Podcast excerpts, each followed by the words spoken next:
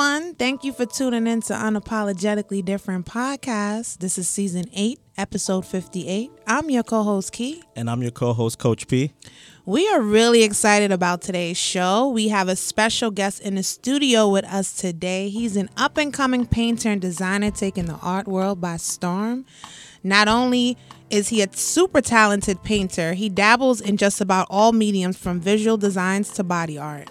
His distinct Afrofuturist style has blessed the art scene around the world, and he was recently featured on The Shade Room for his dope reversible paintings. Yes, we said reversible paintings. Shout out to The Shade Room. Hey, bro.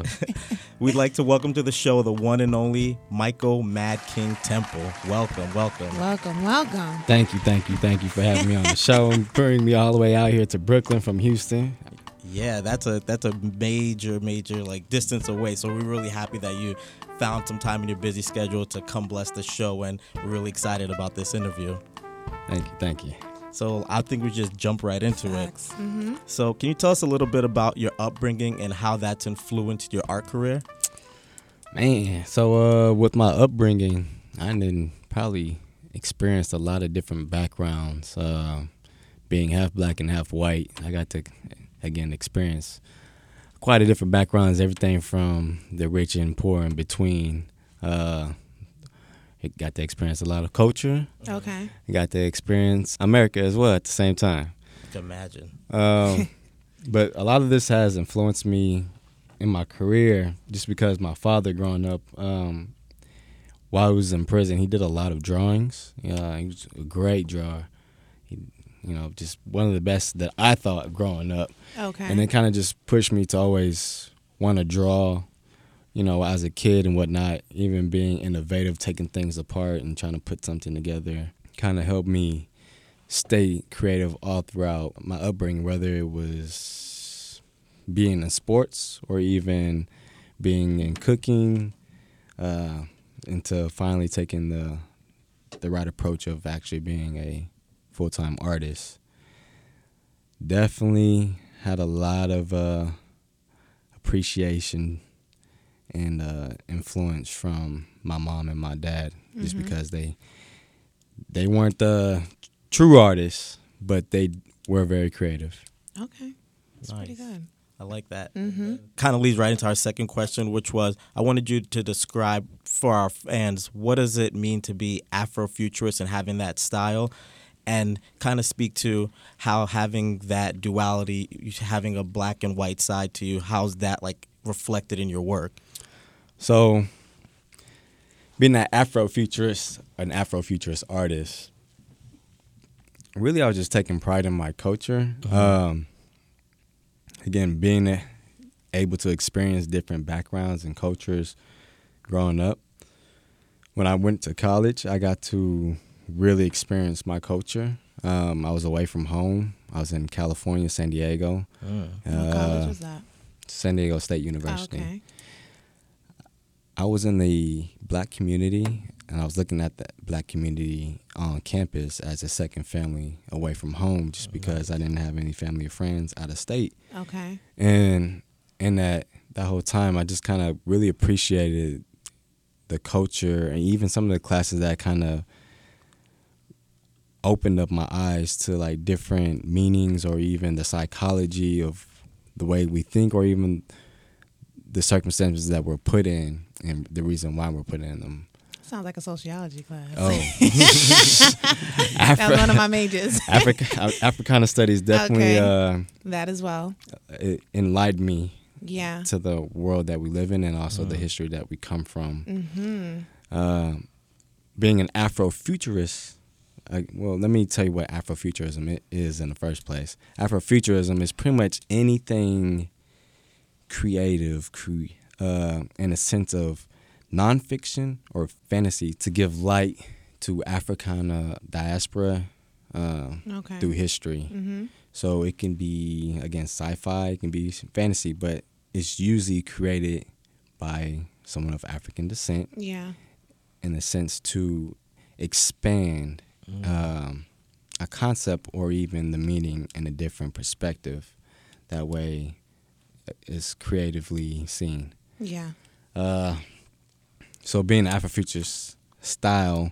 When you look at pictures all throughout the world, or even growing up as a yeah. child, a lot of those images were European images, right? Yes, yeah. definitely. So, so that's a that's a uh, that's a mental play right there. Yeah, hundred percent. So you you take appreciation to any, everything Eurocentric, even Eurocentric standards of beauty. Yes. So me personally, I like to create images of Afrocentric uh, embodiment. That way people can appreciate where they're coming from and like, oh, hey, I could do that. That could be me. Yeah. You know what I'm saying? Like, hey, my color looks, my skin looks so, so good. Yeah. My hair is just so beautiful. Yeah. Black yeah. is beautiful. Yeah. Type of sense. You know, it doesn't have to be in the sense of a mugshot or the way media really wants yeah. us to be portrayed, uh-huh. you know?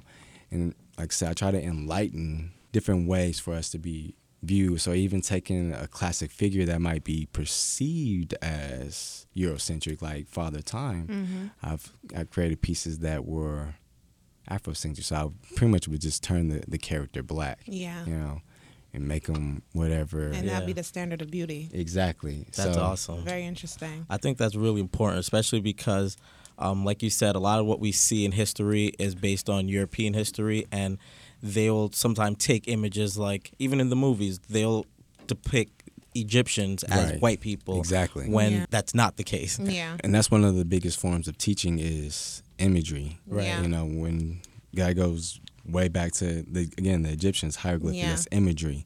So when you take an imagery and you're teaching people these images, just like how they portray Jesus, but yeah. the description of Jesus yes. is not the, the same. Yeah. Yeah. Like that, it don't, it don't match valid. Up. So yeah. again, it's, you you put these images in people's mind. They're either gonna love themselves more, or they're gonna like, man, I wish I was like yeah. that. Yeah. You know?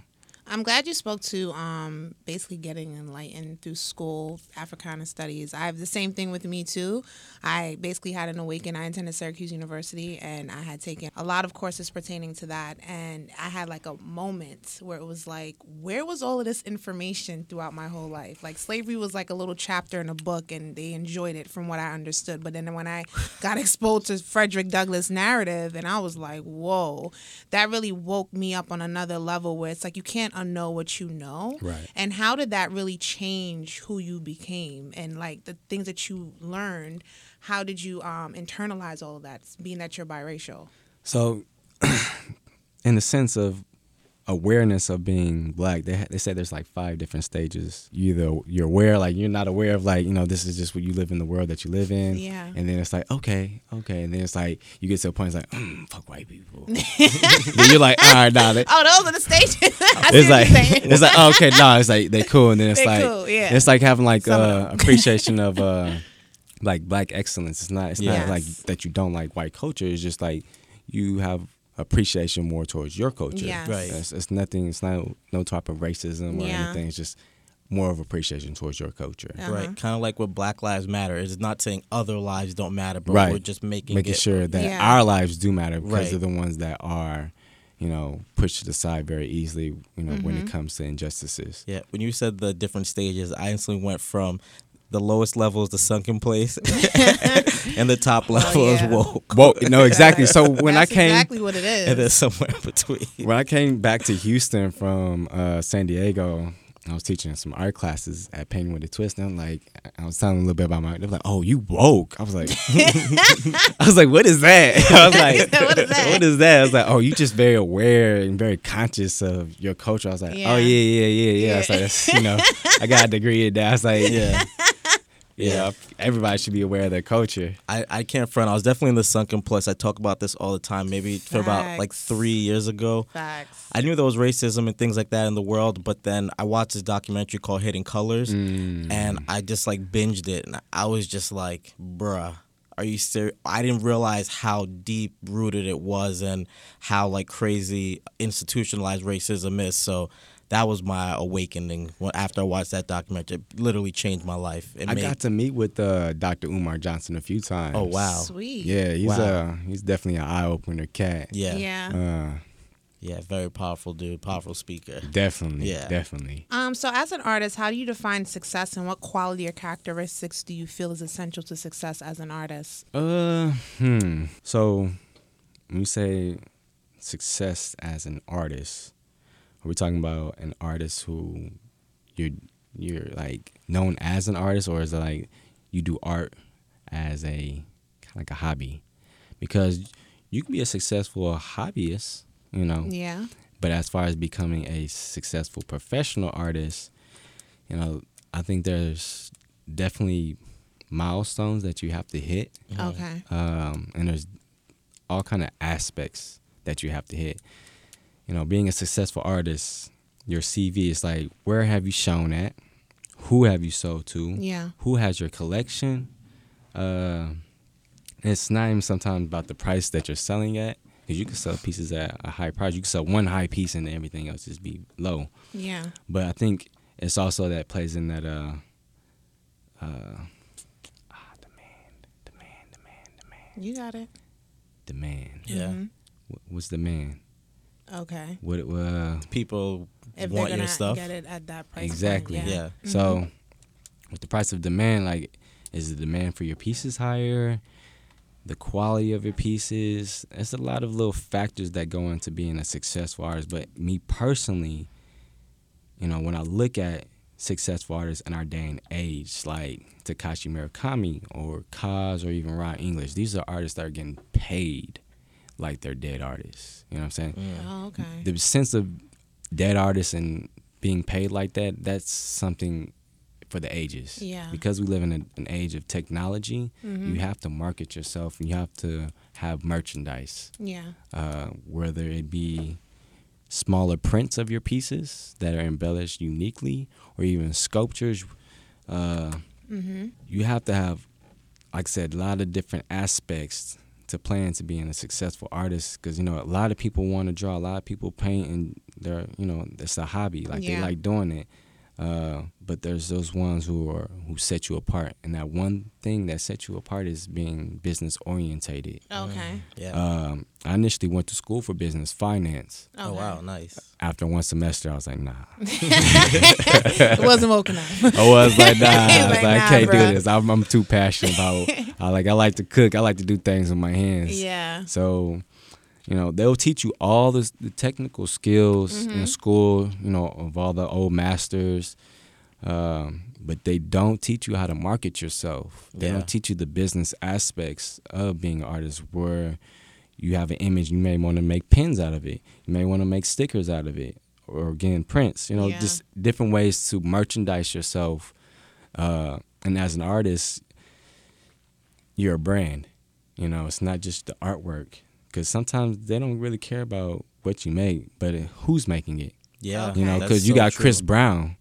Chris Brown's a hot commodity. He's a hot artist. Yeah. Not only as a singer, but he is very talented yeah. as a painter. Oh, I didn't know that. No, yeah, your bro is, is cold. His oh. stuff is like really, it's very he, interesting. He does a lot of like spray paint murals. A lot of that, but yeah. bro is real cold. So, you know, you might have something like of his, like, like oh, snap, it's Chris Brown. He made this. Like, yeah. boom, you know.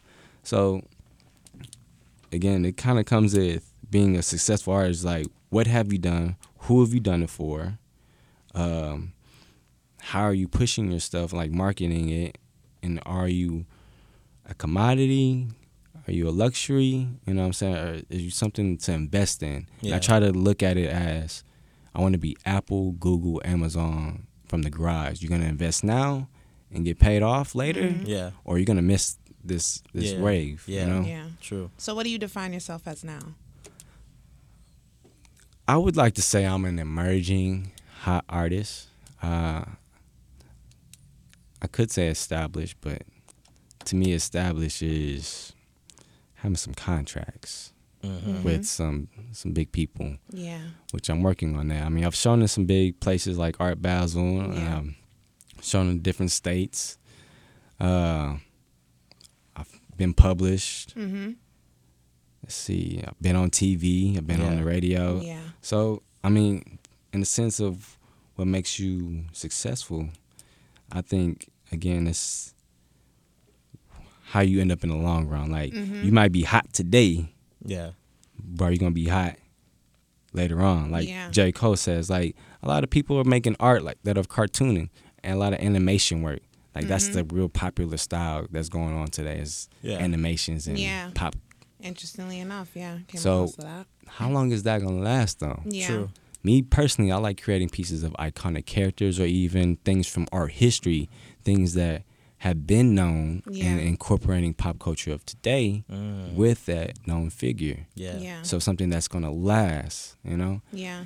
You know, anything can be created hot today, like my sequence pieces. Mm-hmm. Uh, I don't want to speak negative on those, but those are very fresh to me. You know? Yeah. I, I can't say how long those will last. You know, those are very hot. They can, they're gonna pop me out there. They're gonna get me. Yeah. You know, that type of exposure. But my real paintings are the ones that are gonna last. Oh, okay. That's really interesting hearing that from your perspective. Yeah. And I think like Jay-Z talks about that as well too. Like people will switch up their style, type right. of music that they put out there just to stick with the wave and exactly. kind of be relevant. But when you're true to what you're actually creating, you're going to have that longevity because you're not worrying about the cycles. You right. you know what your vision is. You have like that steady focus that you're in. Steady focus, at the same time, adaptiveness. Exactly. Because okay. you have to adapt with anything yeah, in this world. As Darwin says, the strongest survive. So if you don't adapt to your surroundings or even the time, then yeah. you're just going to go away. one hundred percent. Like my man J. Cole, he didn't study the greats and watched them pave. He's mm-hmm. copying their cadence because he's the greatest right now. That's exactly what I do. Facts. I study all these greats. I study, I'm talking about the greats like mm-hmm. Picasso. I'm not talking about the pop artists of the nineteenth century, but I'm talking about the great artists of the seventeenth century, eighteenth uh-huh. century, the ones who have shown those technical skills of anatomy, lighting, shadows, uh, you know, even with the elegance of anything that they put into it. You know, you have a lot of your artists who aren't technically trained. They just kind of see what's popular or what was popular in this day and age, even the nineteenth centuries, like Andy Warhol. He does a lot of uh, screen printing, mm-hmm. same image, just different colorway. Yeah. You know, that's very popular. Stencil work, it's nice. Yeah. You know what I'm saying? But what are you going to add to it? Me personally, I know I have a Midas touch. Anything that I touch, it's going to turn to gold. Yeah. I call myself the golden goose. Ooh. I'm always like laying, yeah. laying gold I like eggs. It. Speaking of, when you were talking about pricing and everything of that nature, how do you set the pricing of your paintings and stuff like that? What goes into play of that? You talk about quality. Right. Yeah. So that demand, that supply and demand, you know, that plays a big factor mm-hmm. of what pricing is. Right now, my supply Uh, is low, but my demand is high. Okay. You feel me? Because people are seeing like, man, I want that, I want that, I want yeah. that. That's taking up my time. So you're either going to pay this price yeah. for this piece that nobody else can do yeah. or you're going to move around. Okay. So I try, personally, to be financially diverse to all my uh, customers. Yeah. Whether I'm creating sixty dollars canvas prints mm-hmm. that are embellished one of one, or I'm creating sequence pieces that are four feet by six feet for a couple thousand. Yeah. So I try to be diverse for everybody. That way, you know, there's something for somebody. Okay. Um, as far as the pricing, I get, there's a lot of factors that go into pricing. Mm-hmm. It's do you have an educational background to go with it? The time that you put into the piece, the materials that you put into the piece, the quality finish that you have on the piece as well. Again, uh, on that supply and demand. And then the composition itself, is it different than everybody else's, or is it still kind of in that same, you know, realm that everybody yeah. else is doing? Yeah. So you have to take into a, a couple of different factors. And again, that's the whole business-minded yeah. sense. Like, how do you know where to start? You can base it off other artists. Yeah. that have maybe similar work to you. And if you're like maybe kind of new to it, you have to see what other artists are doing. You have to see where they have shown okay. uh, and who they have sold to mm-hmm. to kind of like come up with these basics. I know at first I was following an artist. Her name was Brianya James. Mm-hmm. She's also a Houston known artist, God type artist.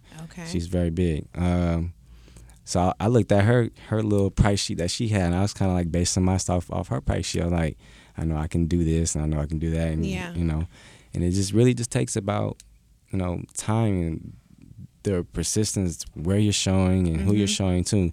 Me personally, I don't like to do a lot of pop-ups because yeah. I know the audience is pretty young and the pockets are thin. Mm-hmm. So I kind of like to do gallery shows because I know the audience has money to spend. Yeah. yeah. You know, again, if I do do pop-up shows, I, I'm bringing products for those individuals, like prints and things that are like maybe three hundred and lower, so people can just, mm, I want that, walk out with that. Yeah, okay, that's a good point. So it's a, it's kind of like a, you got to test it. You know, you don't want to like keep raising your prices because you think you're hot right now, but at the same time, you don't want to like, you know, lower your prices, your standards, because you could say a high price, and you know, yeah. somebody's going to like, oh, maybe if you do it for this, but all right, you know, you cool with that. Yeah. You know, but you don't ever want to really lower yourself, because some these sequence pieces that I've been selling them for, like people are like, man, really?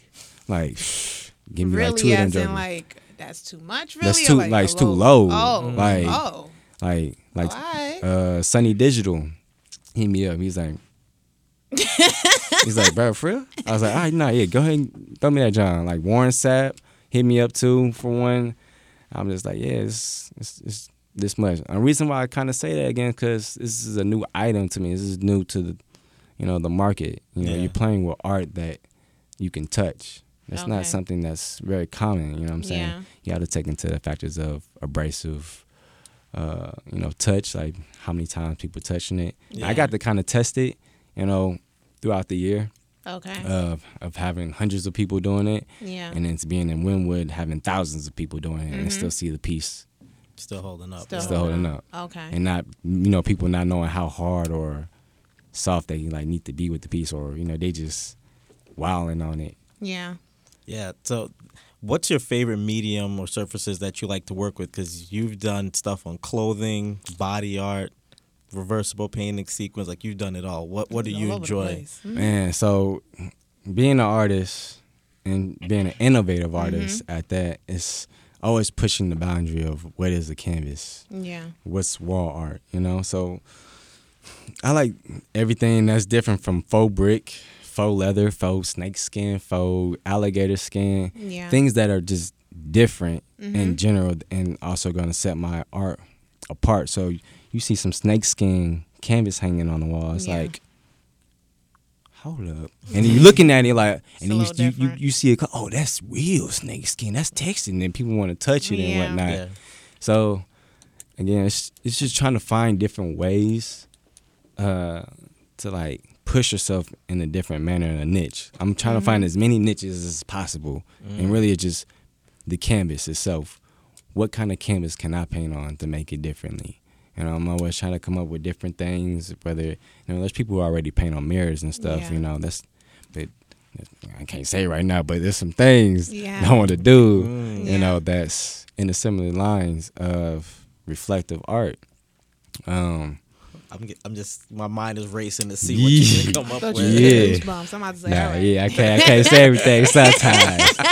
But, on a uh, secret, secret. G's on moving, a low, low. G's moving silent. I use facts. You have to. Personally, lately, uh, I do like working on skin, though. Like, not human skin, but like uh, different skins, like animal skins. Those are like, okay. especially to see it stretched on the canvas, it's just like, wow. It's different. You can even just leave it by itself, not even nothing painted on it. Yeah. And just seeing it hanging by itself is pretty it looks, good. Yeah. Okay. Uh, luxury style to it. That's cool. I'm glad that you shared that with us. And um, speaking of, I know you can't share too much, but if you can, just a little bit for our listeners, what are some upcoming projects you're working on or events that you'll be a part of that you can share? All right. Well, for all my people that are in Houston or even in Texas in general, Uh, anybody who's out there for South by Southwest this weekend, mm-hmm. I will be out there on Saturday doing Henny Thing Fest. About ten thousand people coming out, turning up all day, sipping out Henny. So you already know what's going to go down. You feel me? I love a little taste of Henny. Brown uh, girls like they brown liquor. Okay? Exactly. So that's this month. Um, Is that your first time attending that event? I actually did it with them last year. Okay. Uh, in Houston. What is it like? The the festival or like in the festival, and, and as an artist, how do you feel in that just arena? Just think of it as a you know, a H B C U. Okay. Uh, on, oh, I see what you're saying. Yeah, on the big old, one of those because you got you got your line steppers in out there. Okay. You know, so they, it's, it's it's the South, so yeah, yeah, it's you, a given. Yeah, I mean, you, you got the, you know the type of music that's out there yeah. too, so it's already yeah. okay. How do you I mean, ten thousand people, that's a lot. That's a lot right. of energies. And we're really big on energies here, more so me than beer. But how do you, like, thrive in that space? Because that's a lot of people coming up to you and stuff, I'm sure, and have questions. And, like, so, how do you get by being in those arenas and stuff like that?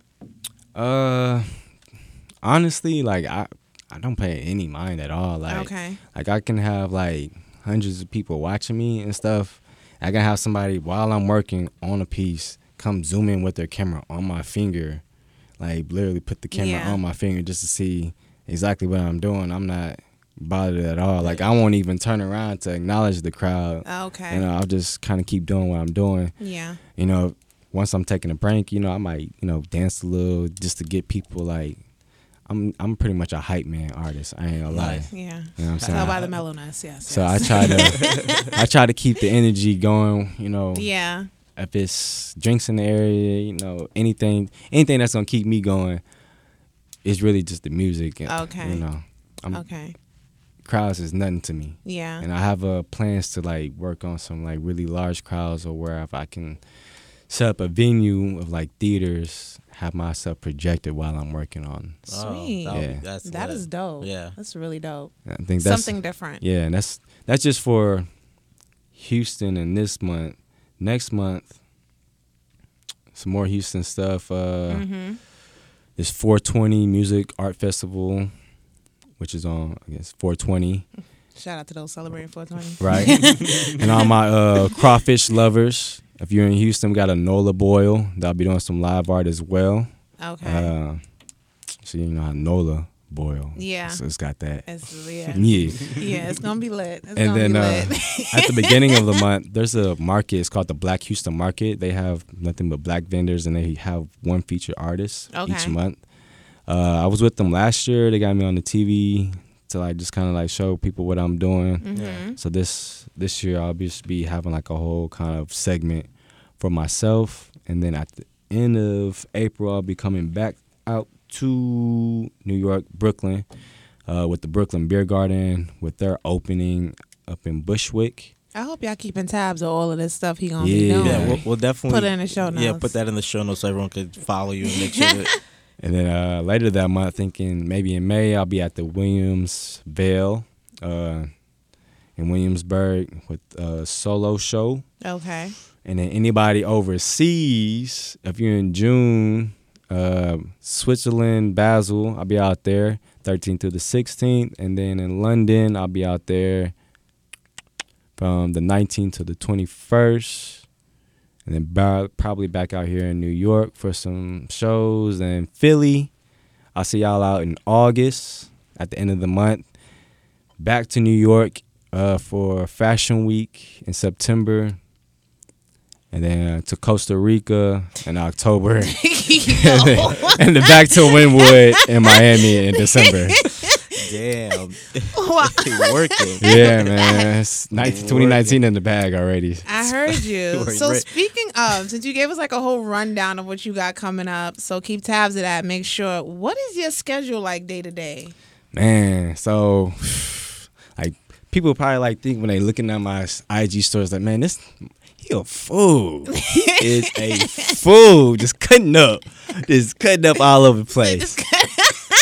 So country. You know, so, but on the real though, like, I get up like super early, like sometimes five, six. It depends on really when I go to sleep. On the average, I get probably three to five hours of sleep each day. Uh, if I do sleep, I try not to sleep. Like not sleep over two days, just because my eyes start playing with me, and it's not uh it's not safe okay. in the sense of uh, driving.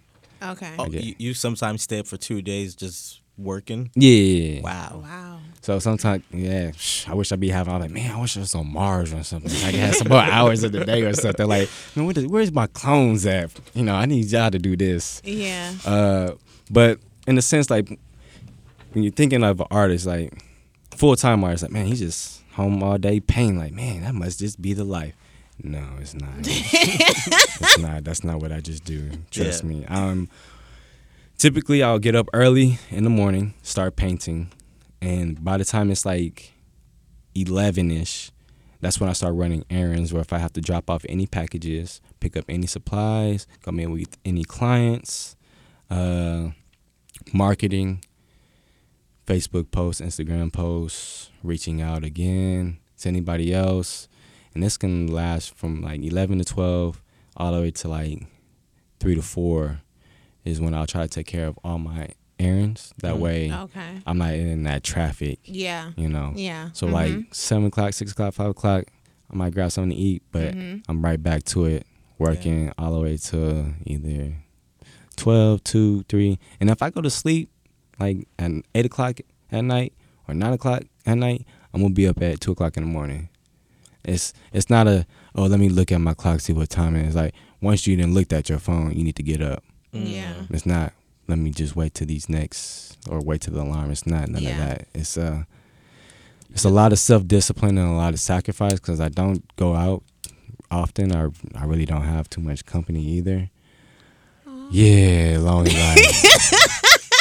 It's a lonely life sometimes. So for the ladies out there listening, I'm assuming you know, you're single. Just slide in the D Ms you know, real quick. You know, I, twerk, I, I, might ent- I might entertain your conversation, for, uh, but you know, for a lady, for the most part, if they're like in my environment, they're typically I'm not really giving them too much attention. They might just be so watching me work. Not a priority. No, nah, never. I, I and when will they be? Hold on, Pierre. The next question. We just got to get to the nitty gritty of this it, one. It'd be I'm hard sometimes. Confused. Like, trust me, I'd be like, man, I'd be like, I want, I want, I want somebody I can just like. Like cuddle with, I mean, you know, support, like talk, talk to, to, you yeah, know, what I'm saying, like all the good vibes and stuff. Because the only person I can really talk to right now is my dog, so I just be like, she talk, aww. But I talk for her, then I talk back. You know what I'm saying? So it's sometimes having an understanding. Like I be having good friends, uh, but at the same time, I'm an artist. I don't have a, you know. A financial stability. You know what okay, I'm saying? I don't want to put nobody in that position where they have to support me. Yeah. You know what I mean? So I'm very consciously aware, and a lot of the women that I do admire are very success driven. I wouldn't even say success driven. They're just on their stuff. Yeah. You know what I'm saying? It's just like, you know, I don't want to be anything that's less than what you expect. You know, if you're taking trips oh. to Europe, I want to be able to take trips to Europe, but I also want to be able to pay for myself at the same time. Yeah. I don't want you to have to, like, take care of me any type of way. You know, if I, if you understand that, you know, sometimes that I might have a slower one or two months, you know, just believe that I'm always going to pick up where I can't, you know, pro, you know, provide. Find you know out. What I'm saying? Yeah. So okay. Trying to find that type of female that understands that thing, and also... But have you communicated that too, though? No. That's a lie. Yeah, I, I communicated. You know what I'm saying? Like, I communicated to who I think, you know, would be mm-hmm. appropriate for the, you know, okay. situation. Honestly, I think you're doing it right. You're literally, and I'm getting motivated by what you're saying. You're just focused, because the women, that's going to come right. when it comes. But you're, you're grinding right now, like. That's no understatement. And I feel like you gotta struggle. Like, you know, I heard somebody say there's three stages of life. Like, the first stage is like you just kind of take in what life gives you, mm-hmm. and that second stage is like you realize like, no, nah, I want more than this, and then you have to kind of go through that struggle and that pain to get to that next level. And it's like that third level is like victory. It's like yes, yeah, yeah. This is, this is what I've been waiting for. This is mm-hmm. this is this is my time type yeah. stuff. So again. I study greats, and I study people in general. So when I say I study people, I, I study what they sacrifice. I study their discipline and oh, their work okay. ethic, not just about what they do, but actually how they do things. Yeah. yeah. You know, that they're putting in all these hours. You know, if I heard interviews with Beyonce, she, you know, she's been on in the studio or on the set for so long, and she'll forget to eat. That whole phrase, uh, starving artist. Yeah. It's not because we're broke. It's because we're so... busy yeah. not even knowing that we need to eat. Like, oh, did I eat? Like yeah. me personally, like I I'm, I love food. Mm-hmm. Good quality food. Yeah. Not bull. Not yeah. no bull. Yeah. Yeah. So if I can't get my good quality, like I prefer to drink my food. Okay. Because I can keep moving and grooving. Yeah. yeah. I understand. Um, you know, smoothie is great. Mm-hmm. Anything else, if I got to take time to actually sit down and eat, man, I'm wasting time. It's wasting time. You know, it's, I'm like, every second of the day, even the time it takes me to to roll up something, yeah, and put it in the air. And that take time too. I, but even in that process, that's the time I take kind of to myself to recollect and, you know, put my thoughts into process and slow them down, because my thoughts are always moving at a million thou, million miles per hour. Yeah. And I try to do different things so I can mm-hmm. have more mental control of what I need to do. Yeah. Uh, I'm gonna let you guys know about what sometimes I do to help me. I'm pretty sure that Go comes ahead. Up in the question. Like sometimes I do psychedelics, mm-hmm. um, like shrooms or even L S D. Yeah. And I don't do them to trip. I do them to really enhance myself mm. and tune myself to my surroundings, the abilities that I can, you know, create. Mm-hmm. Um, sounds, phrases. Like I can hear somebody say one thing. I'm like, that's a picture right there. You know what I'm saying? Okay. So, or even textures. Like when I'm on L S D, I see certain textures. I'm like, man, I want to create that texture for a painting. Because typically, really, all my art is trips without you having to trip on it. You want to start That's tripping on my paintings, then you really going to see some stuff in my art. Because there's so many layers in my art.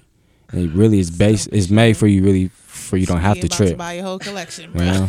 no, yeah, I, I'm, in my mind, I'm just like, yo, I can't wait to go back and re-listen to this episode, because you've honestly yeah. just been dropping gems from the, wow. from the Gem beginning. Dropper. And like, and just, just watching your Instagram stories, like, yeah. I, I'm just seeing that duality. You could just be so, like, playing around, funny, but then just kind of he- hearing you talk now about all the work, the sacrifice, the discipline mm-hmm. is just amazing stuff. And we actually did an episode where, um, so we have a segment called Coach P Dropping Gems, right. and we talked about shrooms and mm. different types of mushrooms, and that's one of the things we actually talked Man. about with psychedelic mushrooms and how people use it to kind of like open up their consciousness. A lot like, of your, your mainstream artists, you know, do psychedelics. J. Cole does psychedelics. Kids mm-hmm. on Drugs, mm-hmm. you know that all all yeah. those videos are pretty much would be, yeah. you know. Yeah. Janelle Monáe, who is an Afrofuturist artist yeah. as well, she has a song called Shrooms. So mm-hmm. there's a lot of your your conscious artists are very in tune with psychedelics, just because even some of your rich uh, technical creators like Steve Jobs mm-hmm. was also in tune with psychedelics. You mm-hmm. know, Salvador Dali, all the artists, yeah. you know. People who want to be more in tune to create and enhance things, uh, I think psychedelics allows you to to really pierce behind the curtain. Yeah. You know, uh-huh. and see kind of like what you can draw from it. Like me personally, when I do take these psychedelics, I don't take them to a level where I'm like, man, just. yeah. I take it to to microdose on it. Yeah. So I'm okay. still like super adhering, but at the same time, you know, it might be something very small that that changes the whole perspective of something. Yeah. Um, I, I may have a mushroom at, at the crib, just waiting for a special day. You know, to, like the movie to, uh, to Pierce Behind the Curtain, the movie uh, Limitless. Yeah. Uh-huh. So see how that drug right there just was nothing but enhancement. Mm-hmm. See, I tell people, don't don't do drugs. Just know how to do drugs. Facts. You know what I'm saying? Like, facts. If you know how to do these things, especially like even cocaine, when it was a, a highly used medical, you know, source, uh, it started being used for different purposes. Mm-hmm. You know what I'm saying? Once you know how to use certain substances that are meant to be beneficial, uh, you can elevate yourself in all kind of manners. That's wow. No, I like that. I'm glad you spoke to that. And speaking of, since that ties into essentially your downtime, what other things do you do aside from that for your downtime? Man, so when it even comes to downtime, I say if sometimes, it, yeah, it's like I don't even really have downtime. Like I said, the downtime I do use is, so if I'm like stepping away from a painting, yeah, like I said, that downtime is either me on Instagram trying to market something or look up some inspiration, or looking back at the piece that I'm working at to see where I should go from there, or yeah. something needs to be changed. Uh, like I said, that downtime is is always used for uh, pushing myself forward to enhance something somewhere, whether it's the business side, the artistic side, or the relationship side to clients and customers, or, you know, new business. Nice. I actually just saw a post by this dude. Um, his name is B. Motivated. Uh-huh. Um, and he said, what if you got eighty-six thousand dollars deposited into your bank account every day, and if you don't spend the money at the end of the day, you just lose it? Like, people would find ways to make sure they're spending that money so they mm-hmm. don't waste it. Yeah. And he was like, you have to think about your time in the same way. Right. Each day you get twenty-four hours. So how are you going to take advantage of each every single minute and second in the day, so that once the day's over, you can't get that back? Time right. is like the most scarce commodity. So so it's all about investment then. Yeah. Mm-hmm. So how are you investing in yourself? Exactly. Mm-hmm. What are you investing? How are you investing your time, your energy, your creativity, all that? It's all about the investment of oneself. You know, you can even invest in somebody else to invest in yourself as mm-hmm. well. Very true. This is true. So... It, bro, you need to have motivational speaking to your oh, no. I mean, he's probably working yes, on that. Yes, speaker, you know, of course. You know what I'm saying?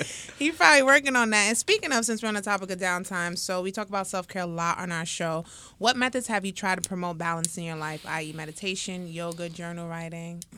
Man. Playing with your dog. I definitely play with my dog. Oh, God. Like, I be messing with her a lot. She like five years old. Mm-hmm. She be out, she has a lot of energy sometimes. Yeah. When she breed? wants to, she's a uh, bull boxer style, so like half oh. pit, half boxer oh, okay. with a brindle coat. Mm-hmm. Uh, her name's Khaleesi. Okay. Hey. Yeah, and Game of, Game of Thrones fan. Next, next, next month is back. You know what I'm saying? That's why I'm the Mad King. You feel me? Oh, yeah. Yeah. Full circle. Yeah, there you go. And then one of my uh, projects is uh, the many-faced goats. Wow. So I have a series that I do that. So well, off the many-faced guy. You're That's dedicated. Uh, but yeah, that uh, mm-hmm. that downtime. There's really no downtime when you're trying to uplift yourself. Well, self-care more so. Well, yeah, even well, I be worried about myself with self-care. The reason I worried about myself with self-care because I do study people. Okay. Um, I look up things as well. I do a lot of self-research. And one of the qualities, I'm not saying I'm a genius, but one of the qualities of a genius is lack of self-care. It's uh, lack of interaction with people. Just because sometimes low frequencies of intelligence can be a bother. Uh, I like where this is going. Like, he's just everything right. Continue. I'm not just saying it because you here, but I'm like literally God. So when when it comes to like self care or even mental health, I don't see things as a disability. Like as Kanye says, it's a superpower. When people talk about people being on the spectrum of autism, they have no idea how intelligent they are. Yeah, really they are on a beautiful minds mm-hmm. level. If you don't understand that, then you're going to think that it's a disability. Yeah, yeah, but it's not. It's not. It's yeah. just a different way of communicating and seeing the world. Uh, so like I said, some things as far as mentally, I don't see it as a disability, but I do worry about myself sometimes just because the lack of sleep. Uh, yeah. Definitely the lack of sleep plays into it. Uh, the lack of sometimes interaction. I do talk to myself a lot. I want to say too, that's fine. We all crazy in a sense. Uh, said, I think sometimes the way people see me in my process yeah. is very like beautiful to them because mm-hmm. they can see me just like in the gaze in my own world. Just yeah. where I calculate things. Um, one thing it worries me about just because the mental health that follows prior to me is my mom and my, my father. Mm-hmm. Uh, my mom kind of has depression. Uh, and I've had depression, you know. And then my dad has depression. Mm-hmm. But at the same time, he's not mentally strong enough to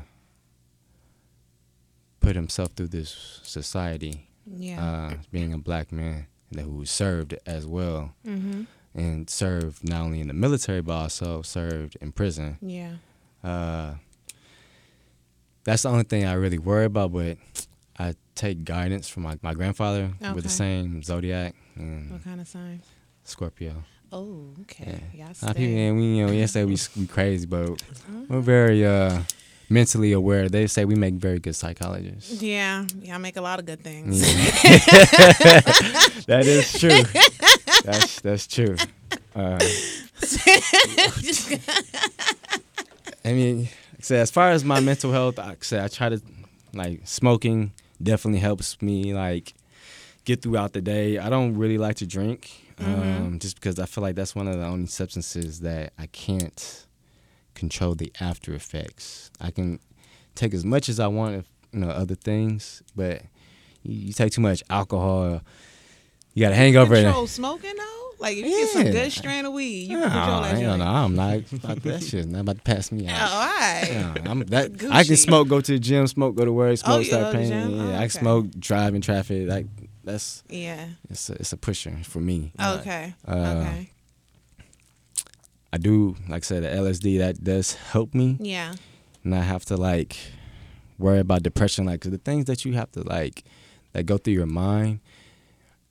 Yeah. It's a. Uh, I would say it's definitely a journey. You know mm-hmm. what I'm saying? It's with any journey, there's yeah. a struggle. You know, it's it's a it's a journey. Yeah. You know what I'm saying? Nothing's easy in a mm-hmm. journey. Uh, it helps you realize different things. You know, things that you may think, or somebody thinks about you, or how the world perceives things. Uh, you have that different perception. It's just like yeah.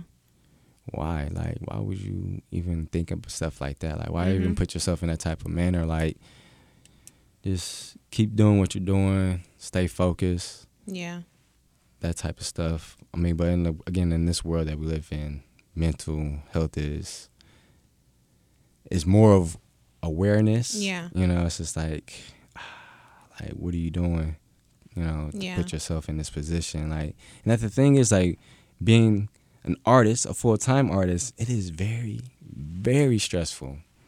Like, when I mean it's stressful, like, there'll be sometimes I'd be like, yo, or I can just, just got done with a meeting and my eyes just start watering on some stuff, like, just because, like, it's so much just pent-up stress. And yeah. It's like, I mean, I don't want to cry, like, anything like that, but it's just so much stress. Sometimes I really try to allow myself to cry. Yeah. It's through achievements. So if, if I achieve something, like if I make a, if I sell a painting for a thousand dollars or two thousand dollars, or I just get something happens, I'm like, man, that's that's a time to cry. That's time. You know what I'm saying? Like, what is crying gonna do for you? Yeah. In this moment, like, yeah. I mean, it's a stress reliever. Yeah, you know, it's good for you and all that good stuff. But that's why I just try to, like, let mm-hmm. the, the tears just go ahead and doom doom doom. And yeah. Ah, all right. Yeah. yeah. What's up? I'm glad that you spoke about mental illness, because we talk about that, well, mental health more so, because we talk about that a lot on our show, yeah. and forms of depression, and you. And I'm glad that you're being very vulnerable about that, because I think that's really big, especially in the Black community, how we discuss that a lot, or we should be talking about that more. How did you overcome your depression? Man, so I think even young, I was depressed, and sad to say, like, being different, being Black and white, Uh, you know, not being really able to fit in, you know, not being Black enough or white enough. Uh, it put me in some, like, dark spaces sometimes. Like, even as a young kid, like, I thought about suicide, different ways to, like, kind of kill myself. Yeah. And I kind of, like, really escaped until I actually got to college. And that's when I was, like, by myself. Like, no friends, no mm-hmm. family. And stuff was just hard. I remember catching myself sometimes, like, in my best suit, sitting up on one of the highest ledges at school with a note in my pocket, just sitting on the ledge, just ready to pop off.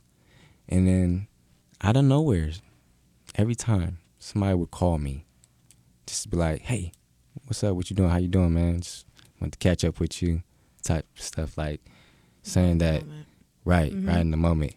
So each time, you know, something like that happened, uh, I take into reflection, you know, even throughout my life, uh, some of the injuries that I've had, and I'm like, well, there's clearly a reason why you're you're here. You know, you could have been killed so many times uh, you know, with the incidents that you've been in, you know, even thinking about taking your life in a sense, and to be to be stopped by, yeah. you know, the universe, uh, that really kind of like told me, like, you know, you, you need to like be more than depressed. You need to use this energy.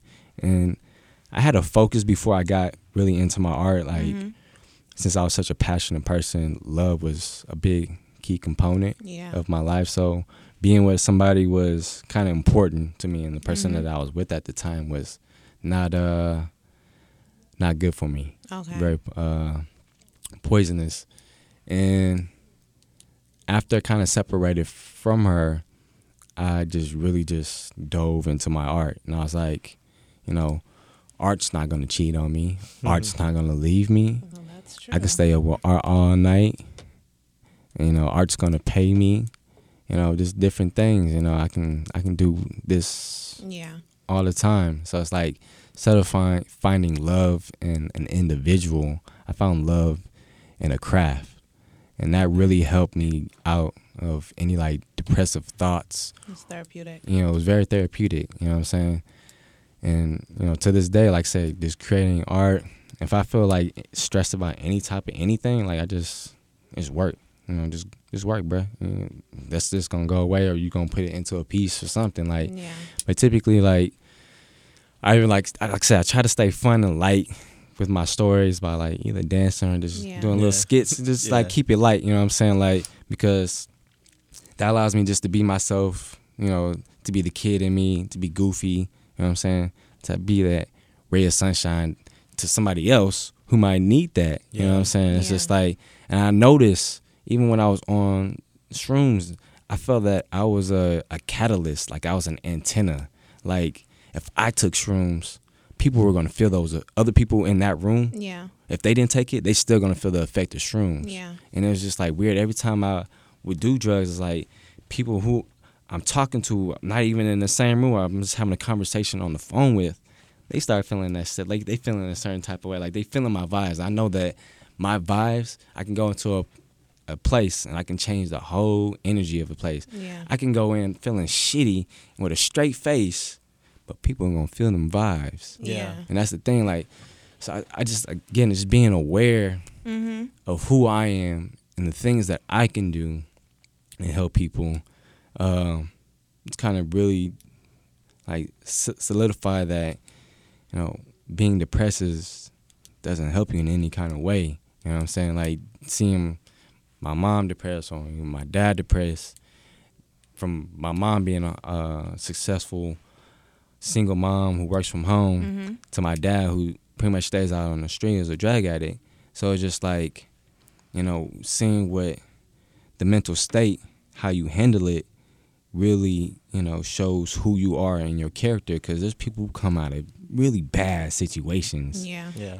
And they can be some of the most successful people. Yeah. You know, so, again, it's just like, doesn't matter what's in your situation, what's going on in your life, I bet you somewhere some someone's feeling a little bit worse than you, and their situation is worse. Yeah. You know, you know, I might not be able to pay rent next week, but I'm not getting kicked out on the street, or yeah. I ain't getting shot in the stomach, I ain't getting robbed. You know, just, yeah. it's all about perspective things. Mm-hmm. of things, and if you can change your perspective, you know, the whole your whole life will definitely change. Like, speaking out into existence of twenty nineteen mm-hmm. year in, in advance, and it was just like, man, all of this is happening. Yeah. And I'm speaking stuff out now, so I can. Affirmations are real. You know, for twenty twenty, I'm like, you know, I want these contracts, I want these deals, so yeah. I, I want these residuals. You know what I'm saying? Like, that's how you get paid. Like, that's how you get rich. Like Beyonce, like, don't, I don't want no check right now. I want your residuals. I want a percentage of the company. Yeah.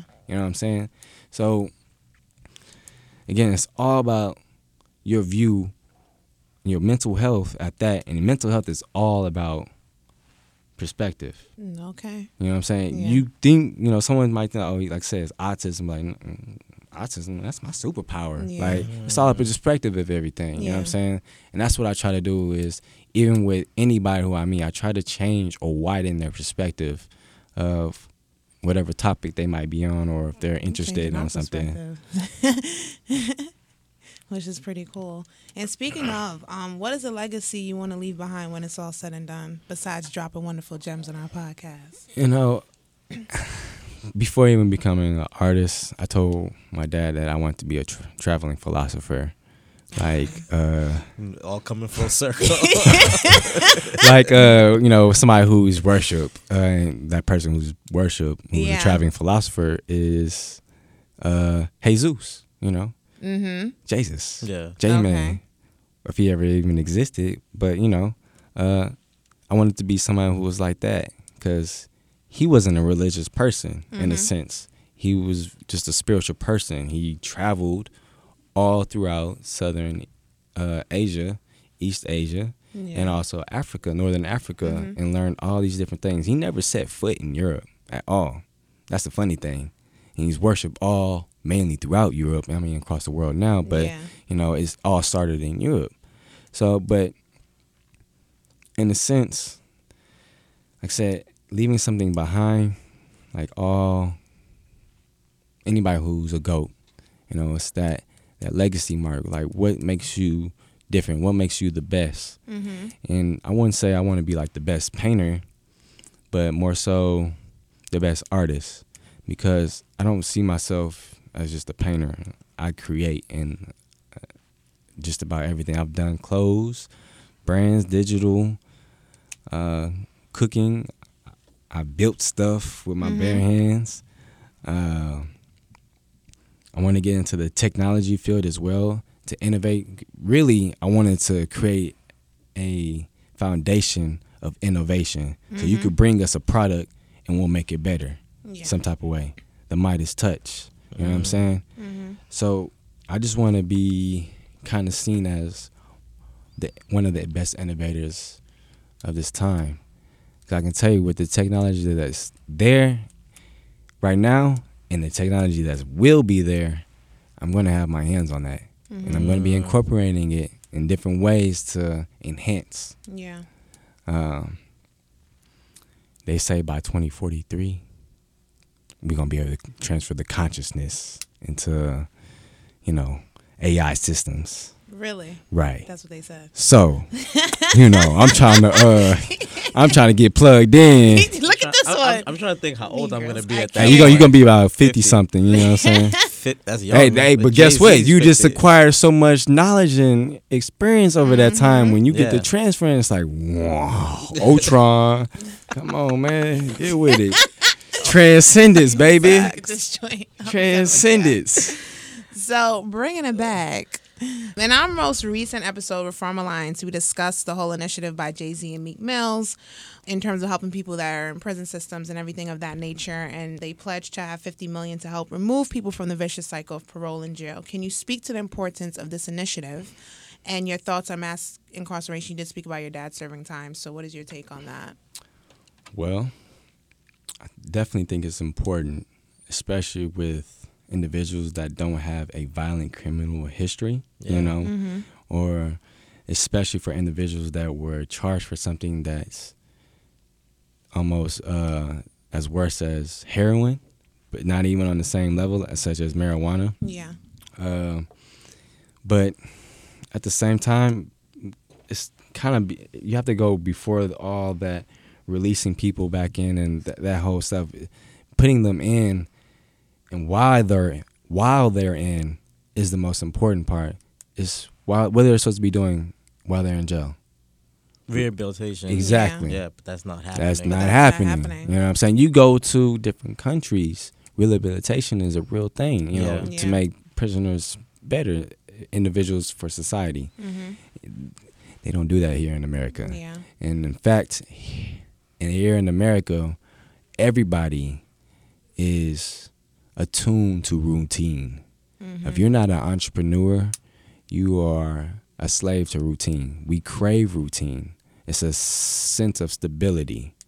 When you have the routine down to an exact minute, for individuals that are very is very limited routine at that, that's all that they know. Mm-hmm. When you give them a blank piece of paper, I'm like, what the hell is this? Yeah. They just gonna crumble it up and throw it away. And what yeah. does that mean? Going back into the routine. Exactly. Mm-hmm. So you have to kind of start with while they're in, you know, the whole G E D programs and even work programs, but the whole sense of them getting paid on pennies of the dollar, mm-hmm. that's got to be different too, you know? That's free slavery. Mm-hmm. Yeah. Um, and then even with them being released, you know, the whole nobody wants to hire a convict, you know. That has to be changed. Mm-hmm. Um, I mean, there are a lot of programs that do hire ex-convicts and whatnot, and individuals who do like giving those second chances as mm-hmm. well. But, again, it all starts from within the system. You can do only so much after the system, but like, how much can you, what can you really do with a broken vase? How much can you really put it back together? You Especially know? Especially when you're not in a position of power to do so. Exactly. Yeah. Valid. Thank you. Thank you know, you. Even seeing my, my, my dad being an individual uh, who served time in jail, the penitentiary, mm-hmm. um, and the time that is taken away from him and him being released, uh, it just seems that, you know, he he's never really been able to get his life together uh, since he's been released, or even putting himself around the individuals that don't uplift him but yeah. just keep him down. So it goes back into even the environment that they're going back to. Yeah, you know, because like I said, it, it stems way before even being in, put in jail. Yeah. It's the environment that we're placed in. The the reason why we get put into jail, it's all based on, you know, the society that we live in, and to keep people of color into certain place, yeah. either very poor, uh, controlled, or worse, dead. Yeah. And the reality is when they come back into society, if they have charges on their record, it's right. much more harder to get employment, right. which be- continues a further cycle of feeling depressed and also exactly. feeling like a failure. And then they end up going back into the system because of the three strikes rule, too. So it comes full circle in that aspect. So I'm glad exactly. that you spoke to that, which is really cool. I'm really happy you brought that point up because other places in the world, they actually rehabilitate. And here in our system, it's the opposite. People get dehumanized when they're right. in jail, yep. and they come out usually worse off than they were when they went in. So exactly. Facts. Definitely need a major change when it comes to that. Um, so under the Trump administration, there's been an increase in hate-related crimes, and the Senate actually recently passed a bill to make lynching a federal hate crime, and Congress also just passed the anti-hate resolution, which condemned anti-Semitism, racism, and Islamophobia. Mm-hmm. So with all the divisiveness in our current political climate, can you speak to the unifying power of art? So art. Yeah. In yeah. general, though, that's usually that was usually the tool to unify people, you know. It's the, the one of the biggest forms of communication. Mm-hmm. Not only art, but other art, art forms like music. Yeah, those are typically platforms for individuals to use to put out these messages of unity, yeah, uh, togetherness. You know, when you have certain conscious rappers uh, who speak on unity or, you know, just keeping things together, but when you have certain individuals who who can preach these. You know, these forms of unifying people mm-hmm. through whether it's music, art, dance. Mm-hmm. Uh, I think that's very important. You know, it's been used all throughout time. Even Pablo Picasso used yeah. forms of art to show unifying, you know, whether it was the war between Germany, the First World War, mm-hmm.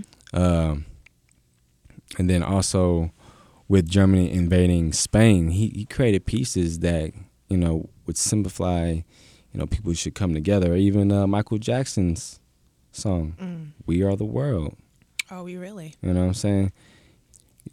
These, you know, tools are definitely very important, especially when it's coming across the message. Again, because music and art are one of the biggest medias that mm-hmm. people, Bob Marley, yes, one of the biggest ones, you know yeah. what I'm saying, like when it comes to One Love, you know, yeah. right there, yeah, mm-hmm. you know what I'm saying. We so I feel like we need individuals and practices, crafts that show, you know, togetherness. Yeah. Nice. Okay. Well, I'm glad that you spoke to that pertaining to Michael Jackson and We Are the World. Um, you know, as of recent with the whole situation pertaining to R. Kelly and the documentaries, and now they came out with Leaving Neverland pertaining to Michael Jackson and him molesting little boys. There has been a lot of heated discussions pertaining to separating the art from the artist. So can you let us know what your take on the debate about that and your thoughts on Michael Jackson and R. Kelly? Can you really separate the art from the artist? Being an artist and being a huge fan of Kanye West, mm-hmm. you have to separate the oh, yes, when it comes you to have him. to separate the art from the artist, you know? And it's uh, that's the thing, like, there's a lot of great individuals who've done a lot of great things, but we don't really take account into their personal life. You want to look at Woody Allen, who raised his yes. daughter to be his wife, yes. you know, or... Uh, Elvis Presley, who's had some some, some things that, you yeah, know, people don't talk about. You know what I'm saying? About. So it's just like certain things, like mm-hmm. it's the agenda behind, you know, some of these things that I find that that don't sit right with me. You know, the acts, like R. Kelly, like, man, I can't I can't say I'm with it. I can't say I'm against it, because sometimes you got to think the, of the environment. You got to think of the the time that these things were happening and were socially accepted at certain points, you know, in society. They're not accepted anymore. You know, it's different. Whoa. It was never accepted for grown men to have sex with teenagers. Um, nah, I mean, you had what part of society you in, you know, because that's, that's, in America, people was getting wedded at teenage time. Young women were being wedded to grown men. That was that was a part of history. That was part of being married. You know, like so I said, it was a part of history for a grown man to go to high school in the playground hey, and he, lure that, young girls and have his squad pick them up in the mall and slid. He wasn't going to the I playground. Want, oh, so you ain't see the documentary? He was going to the bike stand. He went to the playground. You ain't, did you watch the documentary? I ain't watched it. I ain't right, trying, trying to. Go. I ain't trying and to put none go. of that negative stuff in my head. Like that's why I'm just like I ain't like ah man like all right Kelly ah we believe you can fly, man. I still not no more. Dang, man, no like more. They you just try to hurt me. He clipped his wings. No, he got he no. got clipped. So I mean, mm-hmm. with Bill Cosby, he behind bars. He behind bars, but he never had no. There was no physical evidence to, to say, look, look, look, look, look, look. All right, come on now, because look, one more, just let me let me put the thing in. There's, there's like agendas. He, you know what he sound like? Let me put the head in. You know what I'm saying? Just, just, let me put the tip in real quick. Let's just tip. Hold on, let me give you the tip. I know we ain't all forgot about the, the, the program COINTELPRO. Because COINTELPRO still exists today. What, what What's that? COINTELPRO? I don't know. I've never heard of it. Oh, that. man. So COINTELPRO was uh, used by the F B I mm-hmm. to take out individuals in the black community that posed as a threat. Oh, like Fred Hampton. Fred Hampton, okay. the Black Panthers, oh, okay. Malcolm X, mm-hmm. Martin Luther King, mm-hmm. Malcolm X's son, Doctor C B. The list is endless. It goes on. Yeah. You know what I'm saying? So that's the F B I? There's, yes, yeah, that's F B I that's right there. Nice. That's not C I A, that's F B I. Mm-hmm. That was that was created by uh, Edgar Hoover. Mm-hmm. Uh, we get all kinds of lessons in here. Huh? Yeah, I'm a, I'm a but don't get off the top of that. I ain't gonna yeah. so look, look, look. Mm-hmm.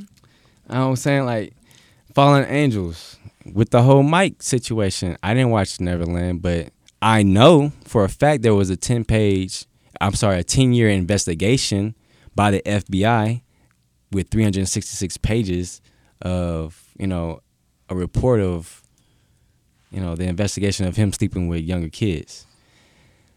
You know, there's things that people acquire throughout time that people don't want you to acquire. Like Bill Cosby, you know, his house sat on a one hundred million dollars oil field. No, nah, you didn't know that. In the nineteen ninety-five, they really wanted to buy that from him. Guess what happened a year later when he declined? His son died on the side of the road. They don't know how. Yeah, that happened. Guess what? He, you know why they really tried to send him to prison? You know why they sent him to prison? Because he was trying to buy his own network. You know what network? They said N B C. Yes, N B C. We're well aware of that. But that, but people keep saying that with the whole conspiracy thing. I was like, but that doesn't negate that he didn't do anything to third. But look, women, so though. The women like said, "Oh yeah, we was at the Playboy Mansion." You was where? Not all of them was there. Okay, I'm saying, but you was you was at you was at Club fifty-four, you was at what? You so was where? So that means you want to wake up with a man. I'm just on saying, top like, you, you put yourself in these positions. Like, men put themselves in positions too that that sometimes go sour. Like, but I, they don't get raped as much as women do. They, they don't. They, uh, okay. they don't. Uh huh. They don't. Uh huh. That's why I'm saying, don't do drugs. Just know how to do drugs. You know what?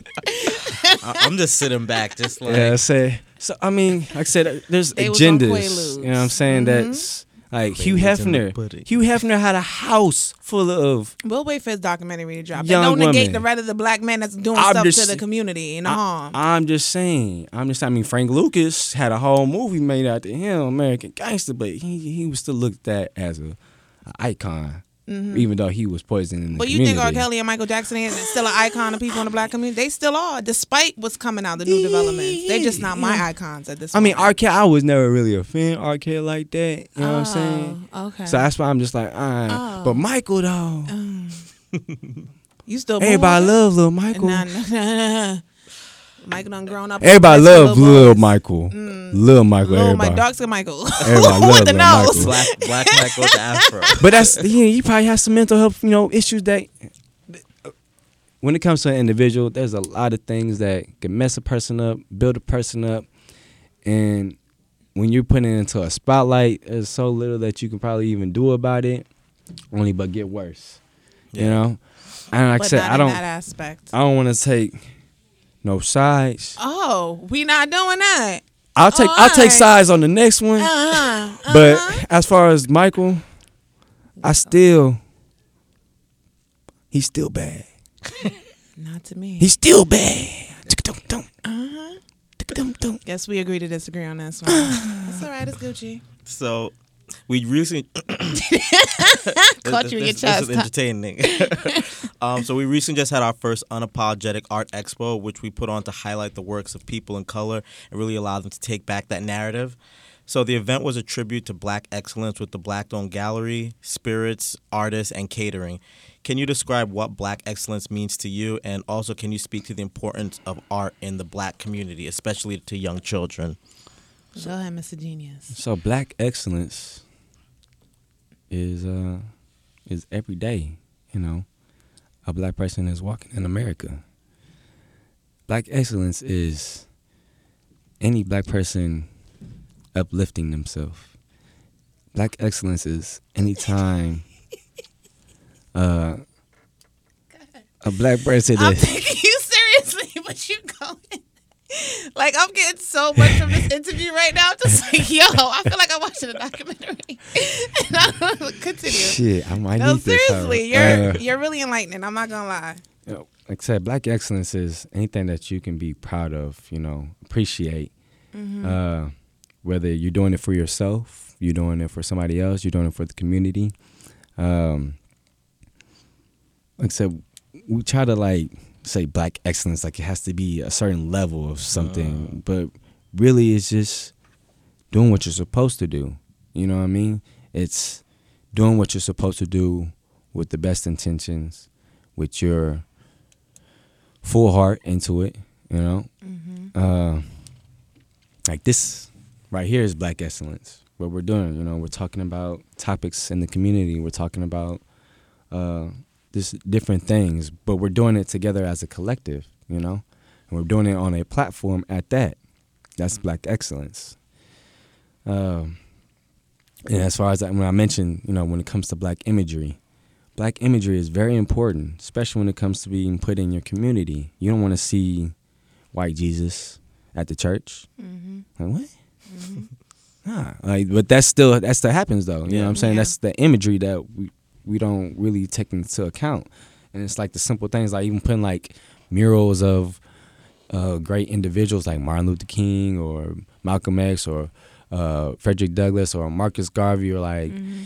just uh, different individuals, like even Michelle Obama, just having her up, like just showing black individuals, black excellence, you know, those are going to uplift people. Like, yeah. oh, I can be more than just this, you know, I can be this, I can be that. Mm-hmm. You know what I'm saying? You want to give people the chance to see themselves as, you know, whatever it may be. You don't want to have them like, oh, this is all you can do. You can only maybe do ball. You can only rap. Now everybody, yeah. like Obama said, now everybody got a shot like LeBron. Mm-hmm. Now everybody can spit like Lil Wayne. You know mm-hmm. what I'm saying? Yeah. So you got to find different avenues to see yourself excellent in. And, you know, media and society says that we can only really be excellent in rapping or sports. Yeah. You know what I'm saying? It doesn't really give us the credit of inventing. Mm-hmm. We invented America and dang near everything in America. Mm-hmm. So it's like they don't want you to see certain things. Uh, you know, one of the first black female million- millionaires, Madam C J Walker. Mm-hmm. You know, you know Oprah Winfrey being the first black billionaire. Mm-hmm. You know, woman billionaire, or even accrediting Mansa Musa, one of the wealthiest men of all time of mm-hmm. uh, the Mali Empire. Yeah. So it's like, you gotta kind of know where you're you're coming from, or individuals, yeah. you know, who've done something like that, to like put yourself, to see yourself, uh, and being able to do that as well. Uh, like I said, black imagery is very important. Seeing ourselves in a positive light, mm-hmm. other than what society wants us to see each other as, or uh, even other countries, because if you talk to like people directly from Africa, they do not have that connection with African Americans. Mm-hmm. You know, they yeah. they're not really like mm-mm. yeah. And with my uh, interactions with uh, Africans, I find them very intelligent, especially mm-hmm. Nigerians. Whew, man, they is awesome. Yeah. Uh, but like I said, when I talk to them, it's like they have a kind of a notion of what African Americans are, just yeah. because of what media mm-hmm. shows them. So again, by putting positive black imagery, you know, in the communities or even around the world, yeah. can allow us to like really uplift each other. Nice. Cool. Thank you. Thank you. Thank you so much. Hey. um, that was a great way to end off the show. Oh, you had one more. You had one so more. That was the last one. No, nah, it was one more. It was uh, that, what, what about that, Jussie? Uh, General Justice for Jussie. The reason why I bring this up uh-huh. because I've actually worked with Jussie before. Okay. So like I know his character, and I I I I've worked with him, and I can't see him in any kind of way trying to set this stuff up, or you know, for it to be like a scheme or something like. And the fact, the way that you know Chicago police has yeah. tried to execute it so fast and swiftly. They have a suspect history. That's that you know when you, when people try to like elongate, try to shut something down yeah. so fast, that means nah, something's not right. Yeah, you know when they don't want you to like really look at the facts or really investigate, mm-hmm. it's like okay, nah, that's not right. I'm glad up. you spoke to that, because I was we were talking about it previously too. About I was saying that I believe him and I stand and support him, and I want to follow it all the way through. Now they did, they have like sixteen indictments against right. him, and I think it's bullshit. But yeah. um, it's way how the media is like changing it exactly. around, and, and this same precinct is when I was behind Laquan McDonald's murder, and they actually try to cover that up. So right. we saw that and how people are reacting to it. The internet is cold. Yeah, very much so. So we gonna end on that note. Right. Well, at least we agreed on something. Yeah, yeah, yeah, yeah, yeah. That's what you were trying to get. I told you I was gonna take one side. I was gonna take one side at least. Oh, that's funny. Um, can you let our fans know, well, and the listeners of the show, where can they find you and just connect with you? Of course. So I'm pretty good with D Ms. You know what I'm saying? You can D M me. I'm not gonna be like, uh, nah. You know, I'm, I'm not that D M busy. Ladies. You know what I'm saying? But as far as like trying to contact me, uh. reach me through my uh, Instagram, which has my email on there. It's Mad King, M A D D K Y N G. That's it. You know what I'm saying? Just hit me up any type of way, whether it be art. You got questions about anything in life. I try to pride myself to be very knowledgeable about things. So, as we can see through this interview. You know, if you need something... Uh, as far as a question, I'm more than willing to answer them. Got a question about like how do you paint something a certain type of way? Like, yo, I'm definitely that guy. I'm not gonna just say go YouTube it or Bob Ross it. You know, I'll, I'll try to help you out with a technique. You know what I'm saying?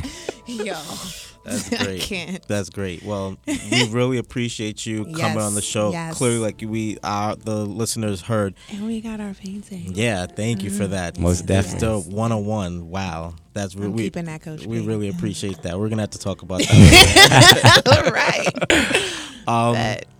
But yeah, it's been amazing, and we're really glad to have you, and hopefully we can make it work with your schedule to have you in our next show, because yes, your work yes. is just dope. The Golden Goose. A great spirit, energy, love the vibe. One of the best interviews we had. Thank you so hands much. Hands down, hands down. All the way from H-Town. Yes, sir. So once again, guys, thank you for tuning in. Make sure, if you haven't done so already, you purchase that unapologetic ringtone playing all silky smooth in your ears. For Android users, you can do it at the Tune Store, and Apple users, you can do it at the iTunes Store.